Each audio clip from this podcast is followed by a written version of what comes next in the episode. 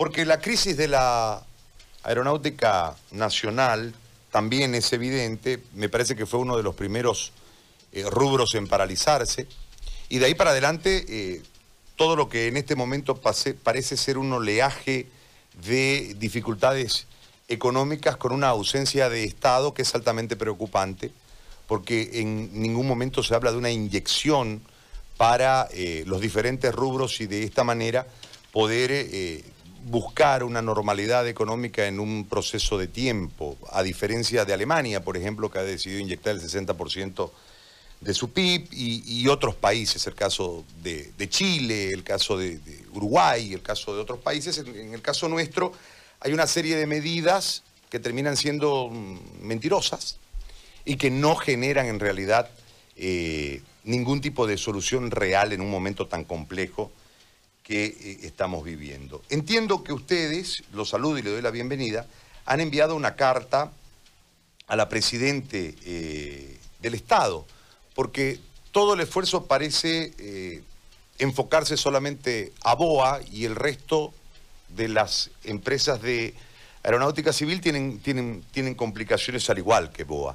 Eh, queremos que nos explique este contexto, agradeciéndole muchísimo por venir a visitarnos en, esta jornada. Bienvenido. Muy buenos días, Gary. Muchas gracias por la entrevista. Y bueno, eh, toda la introducción que, ha realizado es efectivamente por eso que hemos mandado una carta a la presidenta.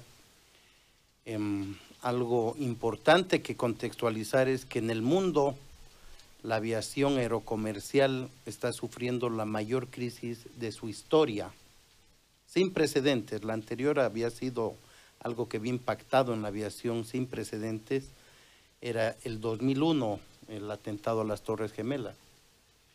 Y después de esa tremenda crisis eh, nos encontramos con una pandemia que nadie, nadie se la esperaba y uno de los sectores en el mundo eh, económicos más afectados o el más afectado son las aerolíneas aerocomerciales. Y claro, Bolivia no puede estar ajena a esa afectación y claro, los estados en cada uno de los países, cuidando las diferencias o salvando las diferencias económicas que tienen, los estados se han ido haciendo parte de las líneas aéreas privadas.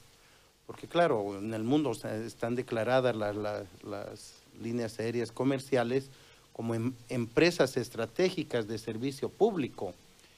Y nosotros entendemos que en nuestro país debería ser más aún por la falta de carreteras que tenemos. No tenemos mar, somos eh, un país eh, sin mar y podemos tener el peligro de tener una doble mediterraneidad, perder el mar y el aire. Y es por eso que en marzo nosotros ya visorábamos antes de la cuarentena em, este problema que se venía, em, aparte de la ausencia del servicio, el gran problema económico que iba a generar. No solamente para las aerolíneas, sino para toda la cadena productiva que genera las aerolíneas. Las eh, líneas aéreas comerciales generan negocios, turismo muy importante que se ha vuelto una fuente de ingresos en todos los países muy importantes divisas y empleo. Eh, en marzo fuimos a visitar al ministro de Obras Públicas donde le explicamos de nuestra preocupación y presentamos ya un, proyecto de decreto supremo.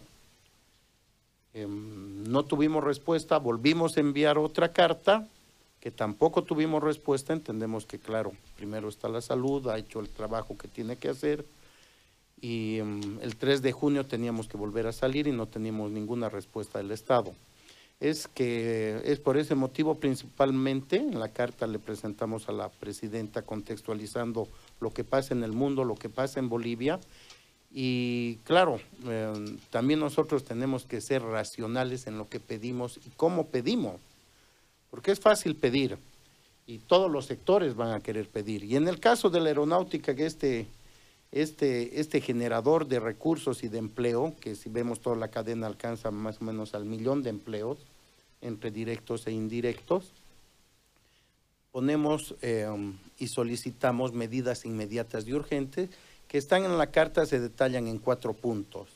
El primero, un financiamiento de 100 millones de dólares para las tres aerolíneas, la estatal y las dos privadas. Si alguien me pregunta por qué los 100 millones de dólares, la aviación es una industria muy cara. Eh, si ustedes ven ayer o antes de ayer, eh, Air France declaraba que iba a rescatar, en Francia iban a, su plan de rescate estaba por 17 mil millones de dólares, en Estados Unidos 50 mil millones de dólares. Claro, todo tiene su medida, no, no pretendemos que sea de esa forma y nosotros sabemos la situación económica también del Estado y de Bolivia. Dentro de esos 100 millones, eh, semanas atrás se ha pedido al, eh, a través de BOA al Estado un plan de salvataje de 52 millones de dólares. Suponiendo que eso es asignado a, eh, y, de alguna forma tendrá que ser asignado a BOA, porque si no corre el peligro de desaparecer, el saldo se ha financiado de acuerdo a la medida y los planes de comerciales y estratégicos de cada una de las líneas aéreas privadas, en este caso de la línea aérea Amazonas, que es la más antigua en el país, y Ecojet, que, es una línea aérea privada también dentro del territorio nacional. El segundo punto, que es muy, muy importante en los costos de, la, de las líneas aéreas, es el precio de combustible. El precio del combustible en Bolivia es el más caro de la región. Lo primero que pedimos es que se iguale al precio internacional, y que por un tiempo determinado de, unos tres años, Bolivia es productor de combustible de aviación, eh, nos hagan una rebaja del 50%, como así también en el tercer punto en los servicios aeroportuarios. Los servicios aeroportuarios una fuente de ingresos importante o la más importante de las líneas aéreas. En este caso, SAPSA, que opera en el eje troncal, es el administrador de La Paz, Cochabamba y Santa Cruz, y Asana de los eh, demás eh, o, los eh, restantes 32 aeropuertos. Ahí también pedimos una rebaja del 50% para que de esta manera podamos tener un alivio económico y podamos tener economía de trabajo, tener capital de trabajo y, y seguir brindando los servicios que veníamos brindando y en su caso poder crecer. Después el último punto es el tributario. Y esto no quiero que se malentienda eh, entienda el alivio tributario. Cuando escuchamos eso, eh, siempre en nuestro medio creemos que queremos dejar de pagar. En ningún caso queremos dejar de pagar. Eh, solamente necesitamos una ampliación en los plazos de pago, en los planes de pago, en los planes de financiamiento de tanto de impuestos como, como la aduana nacional, que es hasta cinco años. Lo que solicitamos que se amplíe hasta siete años sin multas, sin intereses, estos dos años más y poder seguir pagando. También hablamos de medidas estratégicas, estas medidas estratégicas ya toma un poco más de tiempo, ahí tienen que haber actores, ah, los operadores, el gobierno, los ah, actores aeronáuticos del Estado y el generar una nueva política comercial. No nos olvidemos que después de esta pandemia, igual que el 2001, la aeronáutica cambió el 2001. Tenemos todos los procesos de seguridad en los aeropuertos, los aviones y ha sido todo un cambio. El otro día volaba en un, vuelo, un vuelo privado a La Paz eh, justamente para presentar esta carta y claro, eh, me he dado cuenta que nuevamente vamos a afrontar un cambio y la gran incógnita en el mundo es la demanda. ¿Qué va a pasar con el pasajero? va a querer volar, cómo va a volar, qué costos van a, se, van a generar.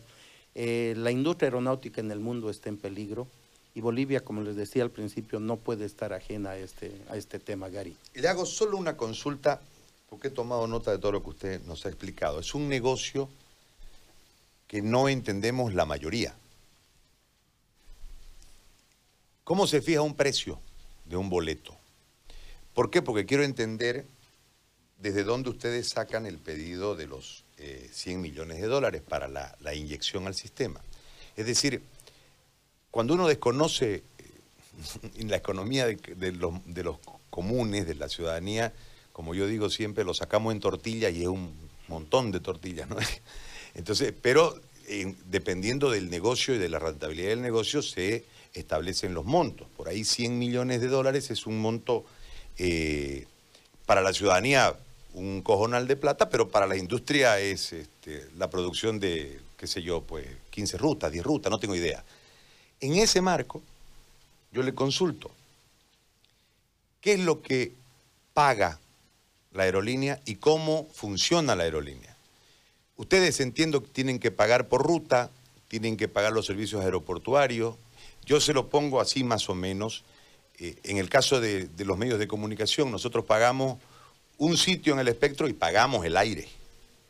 Esas son las dos cosas que se pagan. Entonces, trato desde ahí, eh, por ahí es muy burdo mi paralelo, pero desde ahí entender el negocio de ustedes que están en el aire, eh, si pagan por ruta, si pagan los servicios aeroportuarios, ¿por qué razón nosotros, si somos productores de eh, combustible, tenemos el precio más alto de la región, etcétera, etcétera? Para que podamos aterrizarlo y que la gente entienda que no es una cuestión de aprovecharse de la circunstancia para pedir 100 millones, sino más bien una necesidad, porque ustedes van a ser o son un servicio sumamente importante para la gente para ir y venir en poco tiempo, etcétera, etcétera. Todo lo que, además, el sistema, el medio más seguro para viajar son los aviones, etcétera, etcétera, etcétera. Todo, todo este contexto, si usted nos puede explicar, con lo básico del negocio para que entendamos por qué los 100 millones. Muchísimas gracias por la, por la pregunta, realmente muy interesante, porque claro, y como decía Gary, eh, el solicitar 100 millones realmente se entiende un cojonal de plata. Para la industria aeronáutica es un, no deja de ser importante esa cantidad de plata, pero es una industria cara, como comenzaba al principio. Eh, y voy a poner con ejemplos porque el entendimiento creo que es mejor, eh, se, explica mejor con algunos ejemplos.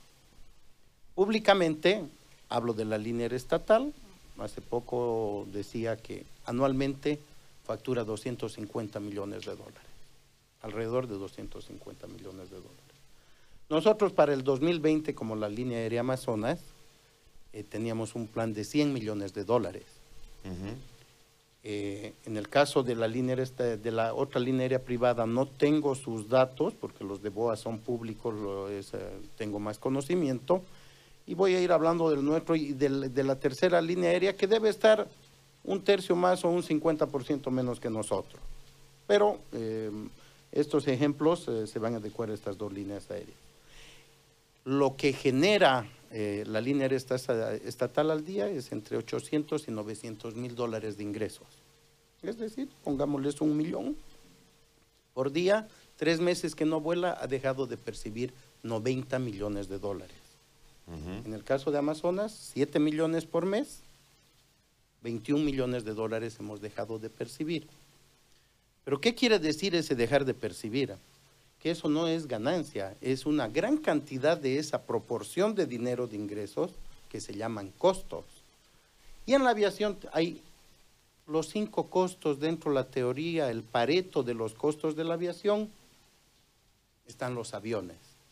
Los aviones pueden ser adquiridos entre leasing financiero y leasing operativo, ese es un alquiler o un pago mensual, y de ahí viene el costo más alto en los aviones que se llaman las reservas, que de tus ingresos vuelas una hora de vuelo, esa platita tienes que guardarla para cuando te toca su mantenimiento y eso está programado, eso eh, así como un ejemplo rápido porque es más una ciencia. Eh, de ahí viene el costo de mantenimiento tienes planes de mantenimiento, suscripciones de mantenimiento y lo más caro, los repuestos.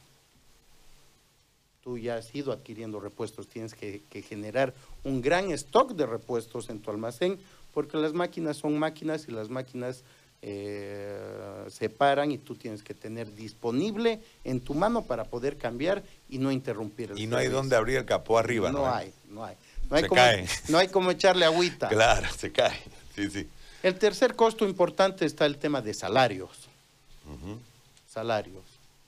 Hemos hablado de mantenimiento, aviones, eh, eh, eh, salarios y después están los costos de comercialización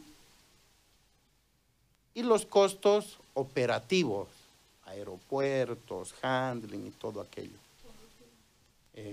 y ese me he guardado para el último, el más importante, el combustible el precio del combustible en condiciones normales a las líneas aéreas en el mundo por la, por la fluctuación del precio del barril del petróleo sube de 40, 80, así en un momento hemos llegado a casi 200 dólares. Esa era una pandemia para las líneas aéreas porque todas se ponían en riesgo.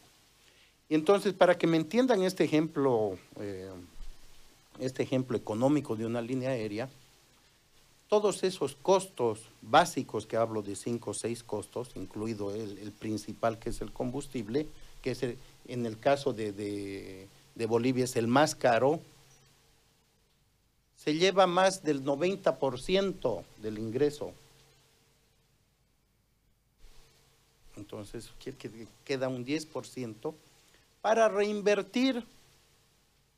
Y en todo este contexto, ¿cómo ingresan eh, todo ese dinero?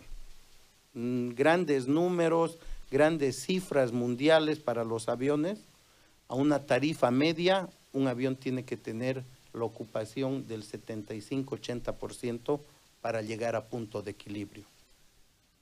Entonces, como les digo, es una, es una industria que genera muchos ingresos, pero genera muchísimos egresos. Después tiene estos costos variables, fijos, eh, pero en los que les he hablado se concentra la mayoría, el poreto, más del 80% de los costos. ¿Puedo yo suponer algo? Si usted quiere, me lo, contesta, si no quiere, no me lo contesta. Porque uno entiende que aquí también hay una pugna muy fuerte dentro de los intereses por el mercado. Si la línea aérea estatal se adueña del mercado y los liquida a ustedes con esta hermosa excusa, entre comillas, de la pandemia, trabaja el mercado sola. En consecuencia, se hace altamente rentable y los canibaliza a ustedes. Es más o menos el escenario. ¿Puede suceder esto? Por eso se habla solo de BOA en el gobierno eh, y no del resto. Bueno, em, claro, eh, si no hay un rescate para los privados, nos obligan a tomar acciones. Si ayudan solamente al estatal, les dan, financian al estatal y hacen que, que su operación sea eficiente, están empujando a los privados al precipicio. Entonces, para no caerse del precipicio, los privados debemos ser ingeniosos para poder sobrevivir. Entonces, en muchos casos, eh, salir del país, ver otras opciones, reducir tus operaciones. La reducción de operaciones conlleva a, personal, a devolución de aviones, eh, reducir, viene una reducción de costos realmente que te permita seguir subsistiendo en un ambiente hostil económicamente. Esos son los riesgos que corremos. Y de todas maneras, la, aeronáutica está calificada en el mundo de los negocios eh, de riesgo más altos económicamente. Lo que sí es muy sensible, lo que estamos pasando es pues sin precedentes. El, el estar uno en su casa, nunca había pensado estar 90 días encerrado sin producir y sin hacer nada. En el caso de aeronáutica sí hemos trabajado mucho y bueno, ese, esa es la realidad, esa es la realidad Gary y nosotros eh, estamos preocupados que no se pueda generar un, monopolio en Bolivia, porque los monopolios uno son ilegales, y por otro lado el, que sufre los monopolios es el usuario, porque es mal servicio a, tarifas muy altas.